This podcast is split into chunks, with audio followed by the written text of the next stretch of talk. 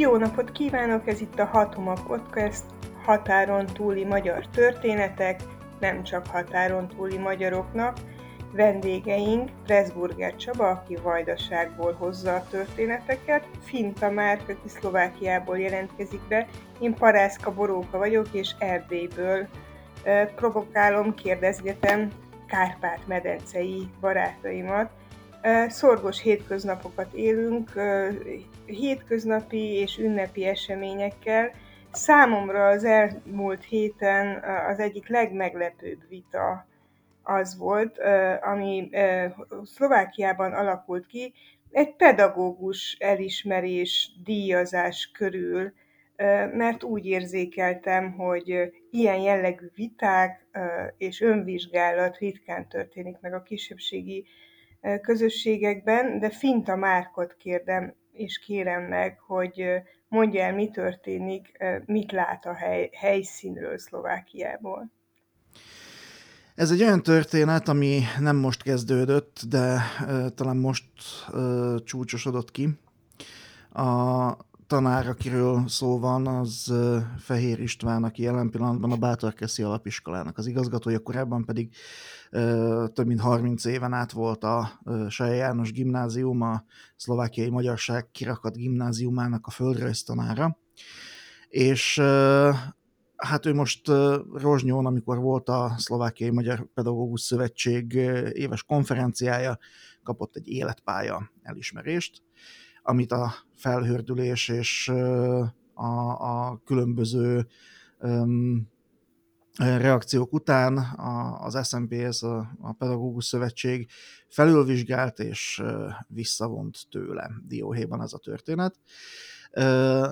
Fehér Istvánról azt, azt mondták a, a, a bírálói, hogy kirekesztő véleményeket hangoztat, antiszemita véleményeket hangoztat, és igazából nem volt különösebb önreflexiója ezzel kapcsolatban soha. Ez akkor merült fel vele kapcsolatban először, amikor azt hiszem 2015-ben az egyik szlovákiai magyar hírportál lehozott egy cikket arról, hogy ez a tanár ez milyen posztokat tesz közzé a, a Facebookon, a közösségi médiában, és hát ott volt nagyon sok minden, lehetett belőle mazsolázgatni igazából.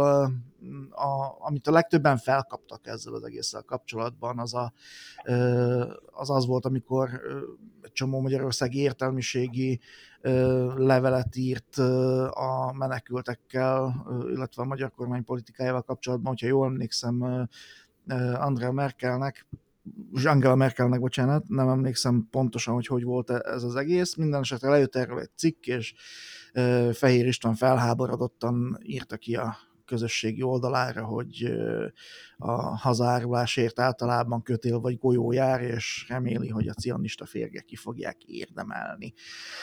Ez volt a, ez volt a központi eleme annak a cikknek, és akkor is nagy felháborodás történt, és nagyon rengetegen felháborodtak, viszont volt egy ellentábor, akik Fehér István rajongói, és ők meg azt mondták, hogy Fehér István egy karakán magyar ember, aki kiáll a véleménye mellett, és stb. És valahol itt ütközött egymással az a két világ úgy először igazán nyilvánosan, ami addig még csak a ö, politikusoknak a, a, a privilégiuma volt. Ö, Fehér István körül csattantak össze először úgy igazán azok a ö, gondolatok, viták és érzelmek, amelyeket ö, ez a szembenállás ö, kivált ö, tulajdonképpen a társadalomban, vagy a közbeszédben. Ö, Fehér Istvánnak tényleg rengeteg rajongója van, és rengetegen gondolják úgy, hogy fantasztikusan jó tanár, és, és mindenféle pozitív dolgokat kötnek hozzá, csak aztán nagyon sokan vannak, akik egyáltalán nem értenek egyet azzal a, a, a dologgal, ahogy ő megnyilatkozik, és azzal sem, ahogy például az óráin annak idején bizonyos dolgok kapcsán megnyilatkozott. Úgyhogy itt szükséges egy ilyen disclaimer, engem tanított sok éven keresztül Fehér István, úgyhogy pontosan tudom, hogy mi hangzott el az óráján, vagy az óráin, és hát igen, meg tudom erősíteni annak a tábornak a, a, az élményeit és véleményét, amely azt mondja, hogy az elfogadhatatlan volt, ami azokon az órákon ment, és elfogadhatatlan, volt Fehér István stílusa is, úgyhogy én felvontam a szemöldökömet elég alaposan, amikor az SMPS kitüntette őt. Viszont igen, a, a, ami a lényeg és ami a közösség szempontjából sokkal fontosabb, illetve a határon túli magyarság közbeszéde szempontjából sokkal fontosabb az az, hogy igen, felbukkan egyfajta önreflexió ebben az egész történetben. Igaz, közösségnyomás, közösségi nyomás hatására, igaz, rengeteg kérdőjellel, mert rengeteg kérdőjel maradt egy, a, a, a, ebben a történetben, például az, hogy egyáltalán hogyan merült fel Fehér István neve a díjazottak között, és miért állítja azt a szlovákiai magyar pedagógusok szövetsége, hogy nem néztek elég alaposan utána Fehér Istvánnak, hol egészen pontosan tudták, hogy, hogy kicsoda és micsoda, és tudatában voltak annak is, hogy mi volt a, a tehát miről, szól, miről szóltak azok a cikkek, amik annak idején 2015-ben megjelentek róla, és amikre ő is azzal reagált, hogy nem bánt meg semmit. Úgyhogy, úgyhogy igen, most zajlik ez a, ez a vita, még nem zárult le, bár most már elhalkul, mert most megint Fehér István rajongói szólalnak fel, amiatt, hogy Szlovákiába is, illetve a szlovákiai magyarság körébe is betört a cancel culture, az eltörlés kultúrája, és hogy gyakorlatilag Fehér Istvánt most a saját véleményért eltörölte az állítólagos balliberális fertő. Véleménydiktatúra. Véleménydiktatúra, igen, így van. Úgyhogy, úgyhogy most ezzel, ezzel foglalkozunk, ismét rengeteg fölös energiánkat veszi el ez a lassan népszokássá váló verbális pofoszkodás, ahelyett, hogy belátnánk bizonyos dolgokat, és meghúznánk bizonyos határokat a közbeszédben, meg a megnyilvánulásban. De hát nem, nem, nem úgy működik a világ, hogy, hogy ezeket a határokat csak úgy meg lehessen húzni, mindig lesz valaki, aki, aki nem akarok vulgárisan fogalmazni, de olajat önt a tűzre. Na, talán ez a legPC megfogalmazása ennek a, ennek a történetnek egészen elképedve követtem a vitát, amilyen körül folyik, és igen, abból az összefoglalódból is az derül ki, hogy nagyon szerteágazó, nagyon hosszú problémaköteggel szembesülünk. Hát az első az, hogy, hogy mit kezdünk, amikor egy ilyen szűk kisebbségi közösségben köztiszteletnek örvendő pozíciókban történnek tiszteletre méltónak egyáltalán nem nevezhető megnyilatkozások, e, események. Mert hogyha megkérdőjelezi az ember, akkor mindig az a e, gyanú és félelem, hogy magát a közösséget és azokat a dolgokat kérdőjelezzük meg, amit tisztelünk. Tehát, hogy hogy van az, hogy egy pedagógus hülyeségeket beszél évtizedeken keresztül a, e, a katedrán, most én konkrétan Marosvásárhelyi élményeimről beszélek, vagy antiszemita, vagy nem tudom, bármilyen olyasmit mondhatok, ami etikátlan, de közben a legvédettebb helyi gimnázium tanára, és generációk vannak a kezére rábízva. És ilyenkor tényleg, tehát, hogy én, én nagyon híve vagyok a nyílt vitának, meg tiltakozásnak, meg, meg nem engedhetem meg magamnak én sem, hogy a gyerekeimet etikátlanul nevelésnek álcázott manipulációval és indoktrinációval kezeljék, mégsem tudom, hogy ilyenkor hogy lehet érdemben fellépni. És hogy ti például szülőként mit tesztek? Hogy, hogy van, ti lát, nálatok is van ilyen? Hogy, mert abból, amit a Márk elmondott, az, abból az derül ki, hogy Szlovákiában van. Szerbiában mi a helyzet? Mármint Csak... azzal kapcsolatban, hogy vannak ilyen megnyilatkozások, hogy vannak ilyen attitűdő emberek, akik akik vezető pozícióban képesek megtartani. Pedagógusként, lelkészként, Igen. orvosként. Igen, abszolút.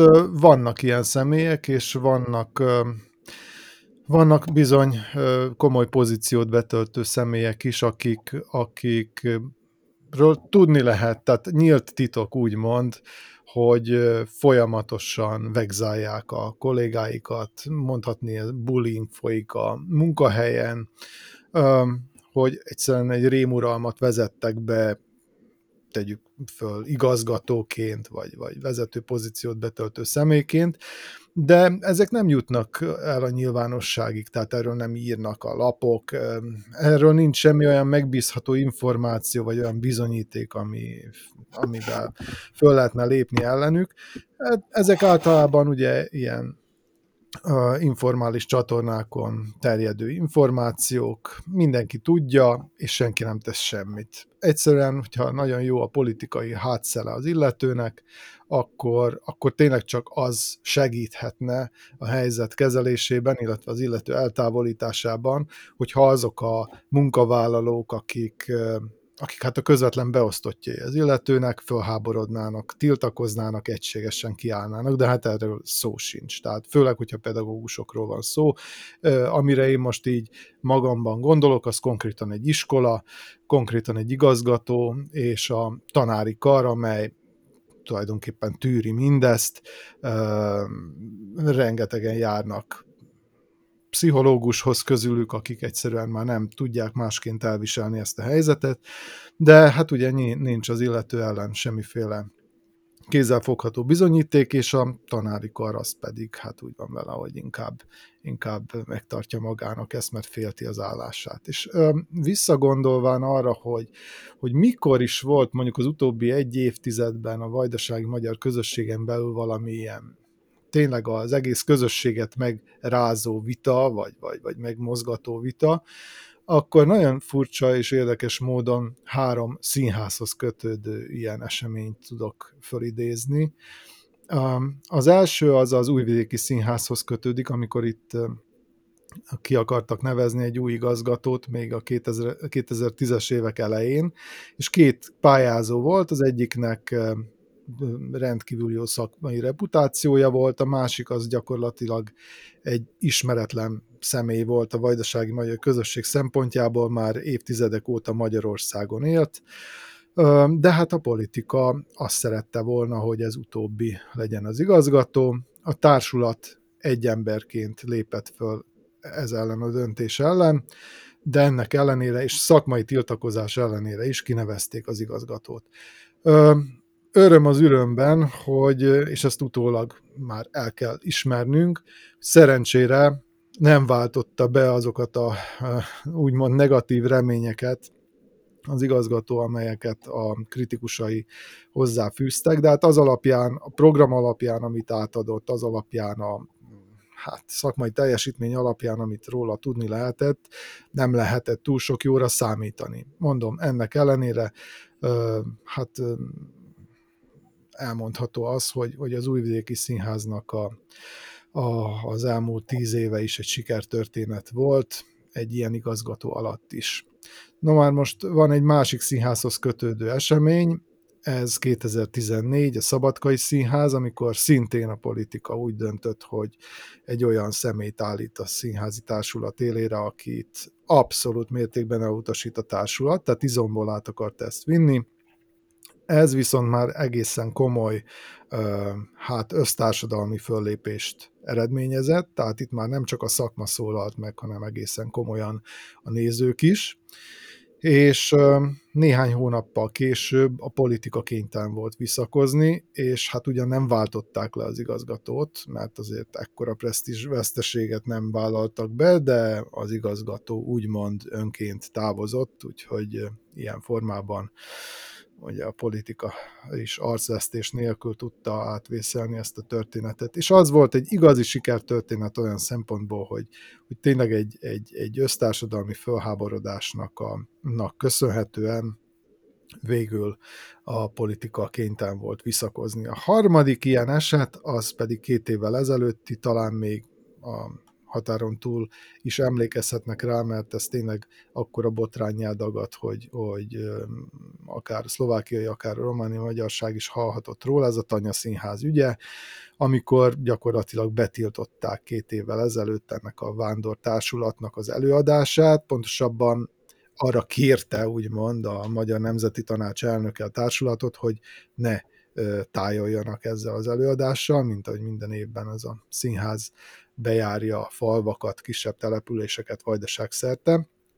És hát ez a, ez a kérés, ez gyakorlatilag azt jelentette, hogy nem tettek semmi mást, mint hogy lemondták az előadásokat, ugyanis megpróbálták ennek ellenére, a tiltás ellenére elvinni az előadást egyes településekre, de azt tapasztalták, hogy egyszerűen a település vezetők, akik nyilván kötődnek a, a VMS-hez, nem voltak hajlandók fogadni. Mindenféle kifogásokkal éltek, úgyhogy belátták, hogy ez lehetetlen.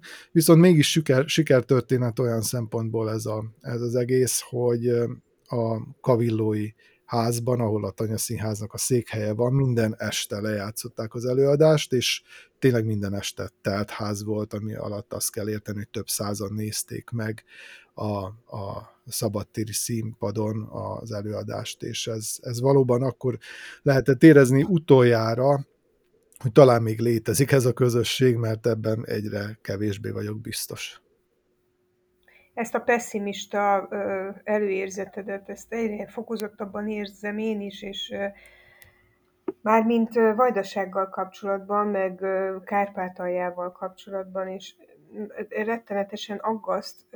A színházi történeteidet pedig meg tudom erősíteni, hogy igen, színházi ügyekben szokott ilyen élesebb vita kibontakozni. Ez a Tanya, Tanya Színház történet itt Erdélyben fokozottan hatott. És azt hiszem, hogy azért tud, e, tudott Vajdaságban is, meg tudnak ehhez hasonló viták Erdélyben is kialakulni, mert azért a, a színház körül van egy, egy e, jól konstruált nyilvánosság. Van egy intézmény, egy meghatározható intézmény, van egy közönség, amelyik vagy bemegy, vagy nem, elvárásokat fogalmaz meg. Még van, jónak mondom neked Csaba, még vannak kritikusok, akik néha írnak, vagy legalábbis még mindig megvan a, ceruzájuk a fiókba, tudják, hogy mit jelent megszólalni megfelelő pillanatokban.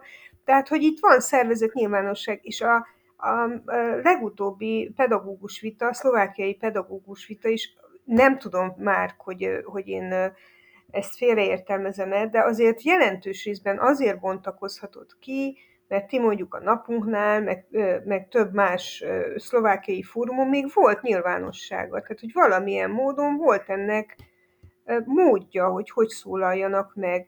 Pontos, napra pontosan tíz évvel ezelőtt robbant ki egy hatalmas nagy botrányom, Ferenci Miklós kolozsvári református lelkész tett közzé holokauszt tagadó anyagot a Facebookon, és én ezzel ellen tiltakoztam, és hát kvázi megindult egy vendetta, mert a református egyház és hívek pontosan a nyilvánosság ellen voltak kondicionálva, és, és mindenki a vita lefolytásában volt érdekelt. Holott szerintem az erdélyi magyar közélet egyik legsúlyosabb jelensége nagyon nagy nyilvánosság előtt vált volna láthatóvá, meg lett volna megbeszélhető, de nem, nem, nem ez történt. Hogy, hogy mit gondoltok, hogy mi, mi a feltétele annak, hogy tényleg e, e, emberi módon, tisztelettel, de végig lehessen beszélni ezeket az ügyeket. Végig lehessen beszélni a saját lelkészemmel, a saját gyerekem tanárával, a legközelebb állókkal, úgy, hogy vita legyen, ne legyen elfolytás, de közben azért ne is gyilkoljuk le egymást, mert tényleg kevesen vagyunk, és nagyon közel ahhoz, hogy már ne is legyen ez a közösség. Én azt látom, hogy, hogy hogyha négy szem közti ez a vita, vagy, vagy egy kisebb körben történik, akkor, akkor ez az egymás iránti tisztelet, ez alapvetően hiányzik. Tehát, hogyha tényleg valami éles vitáról van szó, és tényleg elmegy személyeskedésbe a dolog, és, és, és, és partalanná válik.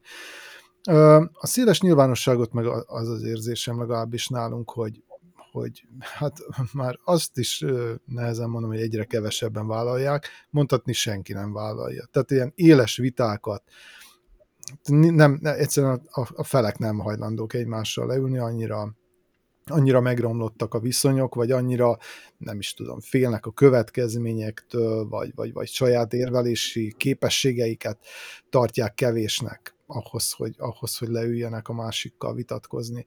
Minden esetre, tehát ilyen szélesebb vitákról én igazából már, már szinte nem is emlékszem, igaz nem vagyok elefánt, hogy mindenre emlékezzek, de um, nem, tehát nincs, nincs. Az utóbbi időben, persze felülete sincs, az is igaz, mert egyre kevesebb olyan, olyan média felület van, amely, amely akár, akár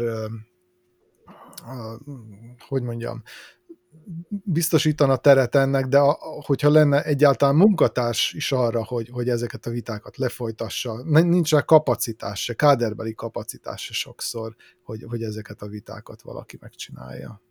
Márk, most jó helyen a Pátria Rádió hullámhosszain beszélgetünk a vitatér hiányáról, és te, mint a napunk munkatársa és szerkesztője, dolgozol egy ilyen vitatéren. Mit gondol, mi kell ahhoz, hogy fenntartható legyen ez, vagy, vagy kiépíthető legyen, és tényleg nem akarom a saját sérelmeimmel itt elvenni az adásidőt, de emlékszem, hogy amikor ez a Ferenci ügy kirobbant, akkor mindenféle vádakat kaptam, hogy én a református egyházat táb, támadom, az Istenhitet, a kereszténységet támadom, szóval a, a magyarságot, a nemzetet, egy tiszteletre méltó pedagógus teljes pályáját akarom tönkretenni, és nem tudtam megmagyarázni, hogy épp ellenkezőleg mindezeknek a nagyon fontos dolgoknak az elvi tisztasága lenne a tét, ha erről tudnánk beszélni. Hát el, itt elhalt. Ti mit csináltok már? Hát ugye az lenne a legfontosabb és az alapvető dolog, hogy a felek legalább minimális szinten partnerként kezeljék egymást. Tehát, hogy úgy kezdjünk vitázni, hogy nem abóvó utasítunk el dolgokat, hanem megpróbáljuk meghallgatni egymást. Nagyon elcsépelten hangzik, csak hogy mondjuk a Fehér István sztoriban itt ez például alapvetően megnyilvánult. És kicsit visszautalnék arra, hogy, hogy miért fordulhatott például elő, hogy Fehér István igazából hosszú-hosszú évek után szembesítették, vagy szembesítette a közösség egy része azzal, hogy mit gondol az ő munkásságáról tehát hosszú éveknek kellett eltelnie ahhoz, hogy egyáltalán felmerüljön az, hogy Fehér Istvánnal, vagy az ő stílusával, vagy az ő megnyilvánulásaival mi a problémája egyeseknek, vagy sokaknak. Mert egyszerűen amikor, tehát több, több szintje volt ennek a megbeszélési folyamatnak, amikor mondjuk Fehér István szembesítették ezzel, vagy valaki merészelte szembesíteni ezzel, akkor az automat, ő, ő automatikusan elutasította a kritikát és lesöpörte, sőt, ettől még nagyon sok esetben még dühösebb lett, legalábbis ezt mondják a, azok az emberek, akikkel megosztottuk egymással a saját élményeinket ugye nem győzem hangsúlyozni, hogy engem is tanított, azért én nagyon-nagyon óvatosan nyilvánulok meg ebben a dologban, sőt, én írtam egy kommentárt is erről az egészről, a saját élményeimről és az emlékeimről, és végül nem publikáltam, mert úgy éreztem, hogy ezzel önmagamat bélyegezném meg a közösség azon részének szemében, amely Fehér István mellett áll ki és önmagamnak okoznék problémákat, és nem csak önmagamnak, hanem a gyerekeimnek is. Ez nagyon súlyos, amit ez itt most álljunk meg egy pillanat. ez a, az öncenzúra minősített eset. Nem gondolom, hogy az lenne, mégpedig azért, mert vannak olyan esetek, amikor nem annak kell megszólalni, akinek mondjuk így hatalmában áll a saját példáján keresztül még súlyosbítani egy olyan helyzetet, ahol nem biztos, hogy szükség van súlyosbításra.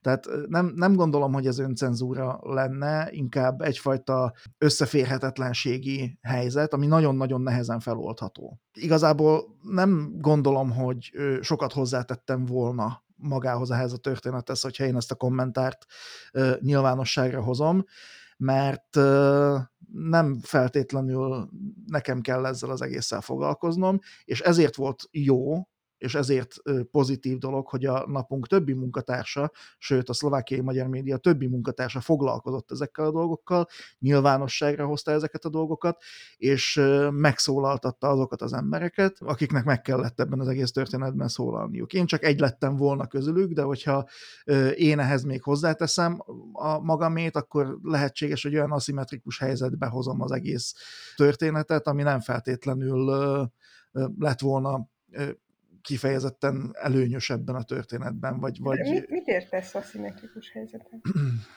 Nagyon-nagyon nehéz ezt elmagyarázni igazából.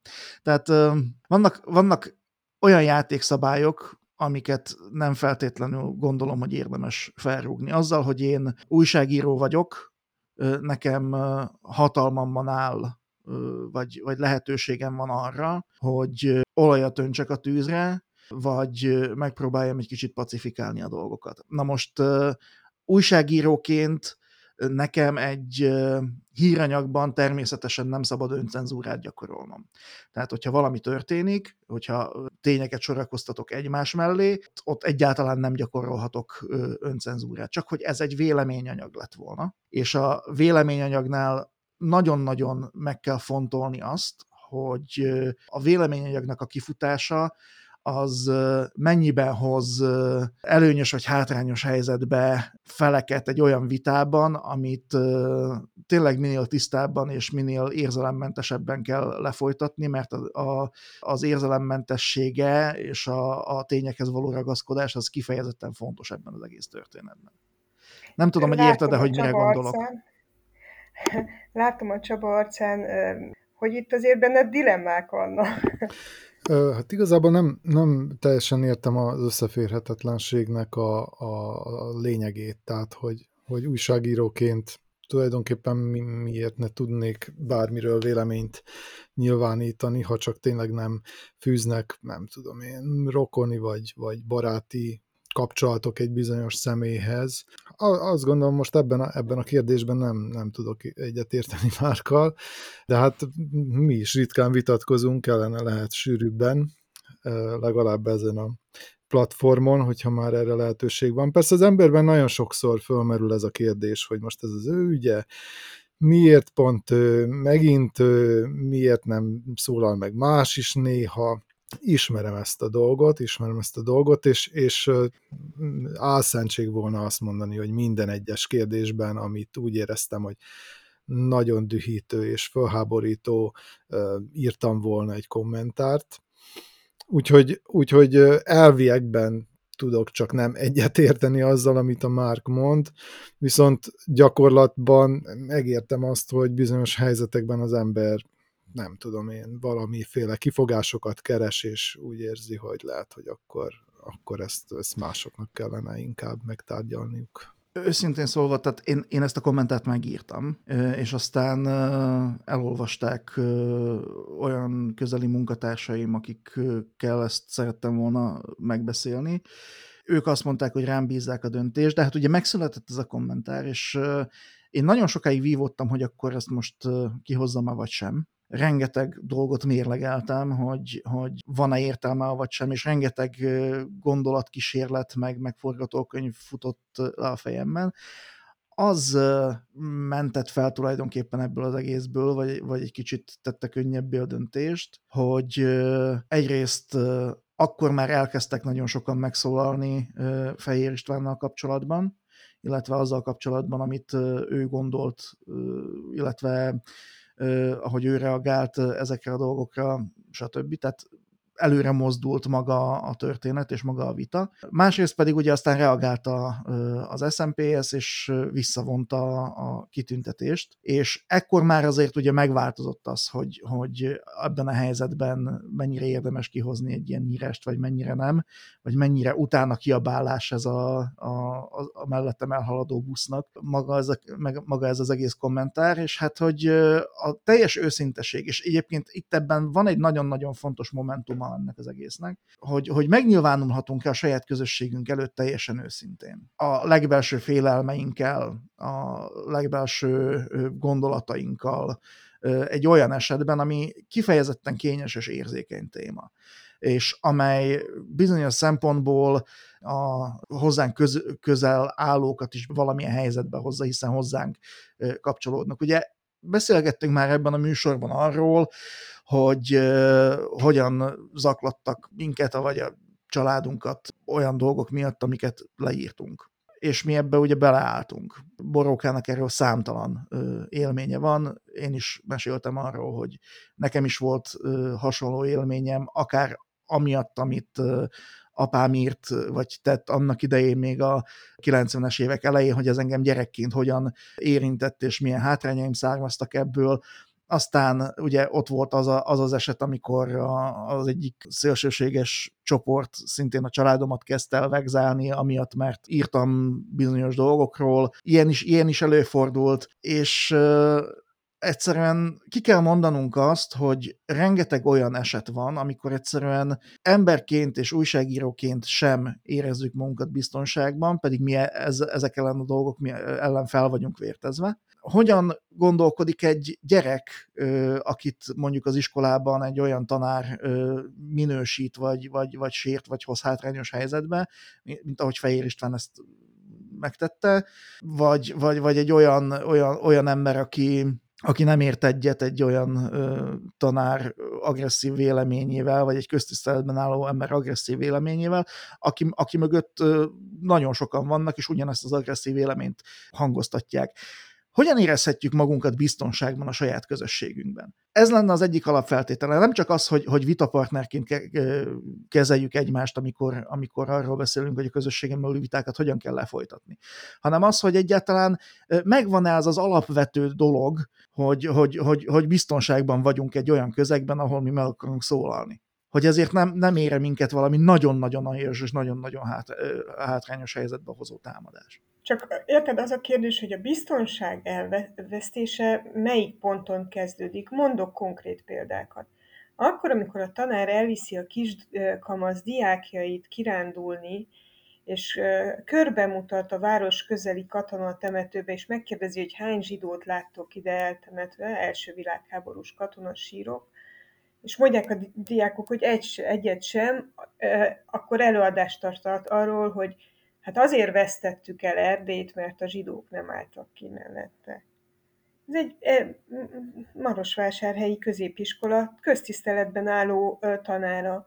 Na most, hogyha ez, erről elkezdesz vitatkozni, mondjuk szülőértekezleten, nem is a sajtóban, hanem egy 30 embertnek helyet adó ter, termen belül, akkor Nyilván a vita is olyan lesz, hogy, hogy a biztonságérzet meg a komfortérzet az el, elvesz. Ez kevésbé szerencsés esetben. Szerencsés eset az lenne, hogy akkor kezd nőni, de nem akkor kezd nőni. De tulajdonképpen az egész biztonságvesztés már a temetőben megtörtént. Hogy mi történik akkor, amikor szülőértekezleten az osztályfőnök, megint konkrét példákat mondok, kiskamasz diákok osztályfőnöke homofób propagandát terjeszt, és ott ül az osztályban legalább négy-öt szülő, akinek vagy deklaráltan, vagy, vagy rejtve, de sokak által tudottan homoszexuális a gyereke. És ilyenkor, ilyenkor hol vesz el a biztonságérzet, és, és kitől várjuk a megszólalást, mert az a szülő, akinek a gyerekét éppen élve boncolják, meg lincselésnek vetik alá, hát az nem fog megszólalni. Az pláne nem. Tehát akinek tényleg igazán a bőrére megy a dolog, az nem fog megszólalni. Mert annak abba már beletaposta. Hát igen, ez az egyik nagyon fontos dilemmája ennek az egész történetnek, és igen, meg kell szólalni.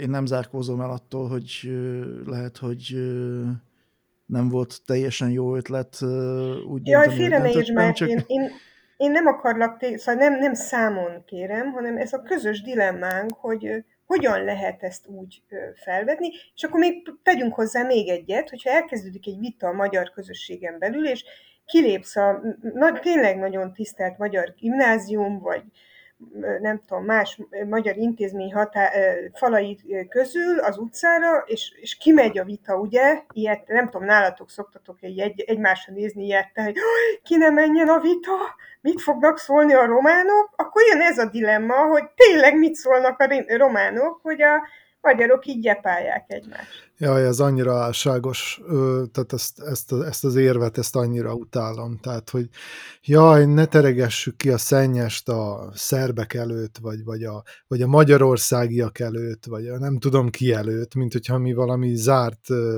gettó volnánk, egyébként az vagyunk, de szóval nem kéne, hogy az legyünk, és, és ne úgy viselkedjünk, hogy tényleg az, ami történik, az házon belül senki másra nem tartozik, és, és azt majd mi lerendezzük egymás között, mert nem rendezzük le egymás között se. Igenis szükség van a lehető legnagyobb nyilvánosságra minden ügyben, és amiről beszéltél, hogy, hogy, hogy akár egy ilyen osztályban, ha, ha valaki homofób propagandát terjeszt, és az adott esetben a tanár, akinek a, úgymond jó indulatától függ az, hogy mondjuk a gyerekhez hogy viszonyul, azt gondolom, hogy, hogy, hogy személyiségfüggő, hogy erre egy szülő hogy reagál.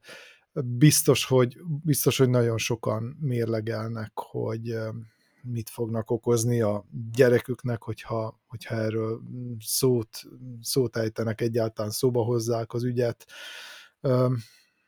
Én nem tudom, én, én csak a magam ügyét, vagy a magam, magam attitűdjét tudom ebben a, ebben a dologban fölhozni. Én egyszerűen nem tudom megállni, hogy, hogy magamban tartsam. Tehát valószínűleg ez is egy, egy valahol valahol egy rossz hozzáállás, hiszen nem vagyok senkire tekintettel. Tehát nem vagyok tekintettel a hozzátartozóimra, nem vagyok tekintettel a következményekre. Egyszerűen abban a pillanatban, hogyha ilyen, ilyen dolgok történnek, akkor nem, nem tudom megállni, hogy, hogy, hogy ne opponáljak, hogy ne szálljak vitába.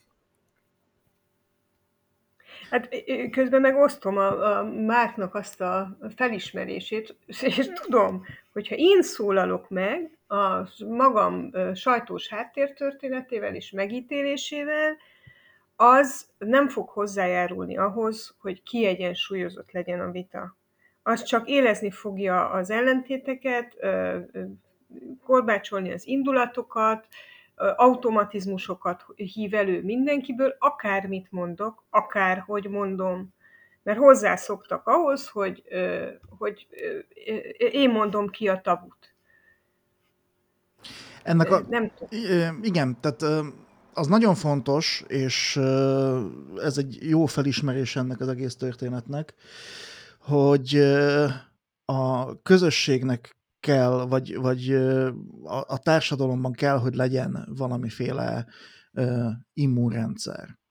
Ez, ez például a MeToo-nak a, az egyik komoly felismerése is volt, hogy, hogy tényleg nem, nem csak az áldozatoknak kell megszólalniuk és megvédeniük saját magukat, hanem ki kell mellettük állni, és meg kell őket védeni. És hogyha ezek a mechanizmusok nem indulnak be a társadalomban, hogyha a, a, az ember úgy érzi, hogy, hogy, és itt most az áldozatok szempontjából beszélek, vagy az áldozatoknak a, a perspektívájából beszélek, hogyha úgy érzik, hogy, hogy nem fognak megfelelő védelmet kapni, akkor nem fognak megszólalni. Ugyanezt érzi az a gyermek, akit mondjuk egy tanár megaláz egy osztályteremben a többiek előtt. Ugyanezt érzi egy csomó olyan, olyan, olyan ember, aki nem feltétlenül, vagy, vagy akit sért mondjuk egy megnyilvánulás, de nem mer szólni, mert a többiek le fogják urogni, hogyha nem állnak ki mellette. És most ebben az esetben megtalálta ez a történet azokat az embereket, akik akik kiálltak azok ellen, akiket esetleg vegzáltak, kiálltak azok mellett, akiket sértett az a dolog, amit mondjuk Vehér István posztolt, vagy az a megnyilvánulási forma, hogy a, ez, a, ez a tanár megnyilvánult, és nyújtották ezt a megfelelő védelmet. Tehát kiderült, hogy, hogy bizony létezik egyfajta társadalmi immunrendszer, és ez több esetben is előfordult a múltban, csak néha az ember úgy érzi, hogy, hogy, hogy nem minden esetben működik ez, és ez, a, ez az adhok dolog, ez, a, ez, a, ez az esetlegesség, ez kifejezetten riasztó tud olykor lenni, úgyhogy én úgy gondolom, hogy nem, nem minden esetben történik ez meg, és... De itt ennek a szlovákiai történetnek a számomra, és elnézést, hogy ennyit időzünk, de azt hiszem, hogy alapvető kérdéseket érintünk. De számomra az volt a legmeglepőbb fordulat, hogy itt történt belátás és visszakozás, legalábbis a pedagógus érdekképviselet részéről, nem tudom, hogy Fehér István bármi jelét adná annak, hogy, hogy úgy elgondolkodik a dolgokon legalább. Nem, hogy mi nem kell ahhoz, róla. hogy, hogy tudtok-e még ilyen eseteket, amikor azt mondták a, a vitázó felek, hogy hoppá, lehet, hogy tévedtem, vagy ú, nem biztos, hogy mindenben igazam volt. Nem, ez nem, nem így szokott véget érni, és általában ez tartja fenn a feszültséget a, a közösségen belül. Hát emlékszem, hogy milyen vita volt annak idején, amikor ugye Horti szobrot akartak állítani egy szlovákiai magyar faluban a, a református templomnak a kertjében, és hogy ez okozott egy, egy felháborodást, már beszéltünk erről azt hiszem ebben az adásban is, és ebben a, ebben a műsorban is, Okozott ez egy felháborodást, volt egy vitakezdemény, és aztán az egész úgy zárult le, hogy voltak, akik az egyik oldalon álltak, voltak, akik a másik oldalon álltak, de feloldozása, vagy katarzisa, vagy konklúziója ennek a vitának nem volt, csak az, hogy az egyik fél visszakozott, de utána füstölgött magában nagyon sokáig. Tehát most is ez, ez fog történni. Tehát volt egy, egy elismerése a hibának az SNPS részéről, amit aztán a másik oldal úgy magyaráz, hogy a liberálfasiszta vélemény diktatúra eltörölte Fehér Istvánt, és most folytatódni fog a füstölgés, amíg le nem ülepszik ez az egész történet. Tehát nincs konklúzió, nincs, nincs tovább lépés, nincs szembesülés, nincs igazi komoly vita, csak, csak egymásnak feszülnek a felek, és aztán ez így elszáll a semmibe, és aztán majd lehet, hogy a következő esetnél megint fel, fel fogják emlegetni, hogy de amikor a Fehér Istvánt elkenszelte a liberálfasiszta szlovmodság, meg de amikor a Horti szobrot nem engedték felállítani, de amikor ez meg az meg az. És ez, ez, ez, ez, ez, ez marad meg az egészben. Nincs, nincs konklúziója tényleg az egésznek. Csaba, te láttál, vagy tapasztaltál bármikor visszalépést, önvizsgálatot, bocsánatkérést környezetedben? Megint egy összeférhetetlenség ügy, és elnézést kérek a hallgatóktól is, de egy olyan eset jutott eszembe így hirtelen, aminek én voltam a főszereplője, amikor 2011-ben leváltottak, akkor a Magyar Szó főszerkesztője voltam, a Magyar Nemzeti Tanács az alapítója a magyar szónak, tehát ez a testület döntött a leváltásomról, hatalmas vita volt, de hát gyakorlatilag a többség az, az megszavazta, és így le is váltottak. És évek teltek el, ugye 2011-ről beszélünk, és aztán 2015-ben, azt hiszem jól mondom, megalakult a Magyar Mozgalom nevű szervezet, amely gyakorlatilag opponálta a, a VMS-nek, és ennek a szervezetnek a, az elnöke lett az a személy, Korhetsz Tamás, aki korábban a Magyar Nemzeti Tanácsnak volt az elnöke, és aki levezényelte ezt az egész leváltási históriát, és Hát persze mondhatjuk azt, hogy ilyenkor már könnyű, hiszen ellenzékben van az ember, másként gondolkodik, és hát pont egy olyan szituációba kerültünk 2015 környékén, amikor megint leváltások voltak a magyar szóban, pontosabban tömegesen elbocsátottak olyanokat, akik szembe helyezkedtek az akkor már teljesen egy párt közlönyé silányított napilap vezetőségével, és hát a magyar mozgalom kiállt mellettük, és egy újságírói kérdés kellett válaszolni a Korhez Tamásnak egy sajtótájékoztatón, hogy mi a véleménye mindezek kontextusában arról, amit az ő vezényletével a Magyar Nemzeti Tanács csinált 2011-ben, és hát ez, ez nyilván egy, egy nagyon kényes helyzetben föltett kényes kérdés volt, de kénytelen volt rá válaszolni, és akkor azt mondta, hogy úgy látja, hogy úgy látja ma már, hogy hiba volt akkor, hogy bevállalta ezt, és hogy, hogy elnökként levezényelte ezt a, ezt a leváltási folyamatot, meg hát gyakorlatilag ki is állt a leváltáson mellett, de ennyi év távlatából már úgy látja, hogy ez, ez nem volt jó ötlet. Persze bocsánatkérésről nem beszélhettünk, meg nem beszéltünk a mai napig sem, de minden esetre egy hiba beismeréséről legalább igen.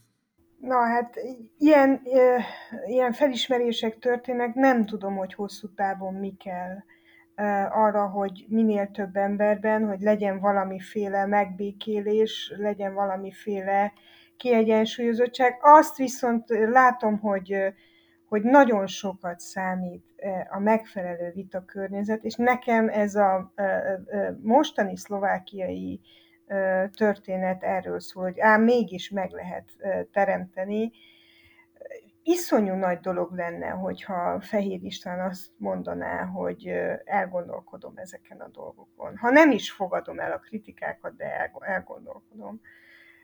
Azt hiszem, hogy ilyen gesztusokat tenni, ez, tehát, hogy ez az igazi nemzeti felelősség, nem akarok nagy szavakat használni. És ebben nincs benne az, hogy, hogy az ember visszavonja, amit állít, megalázza magát, nincs veszteség.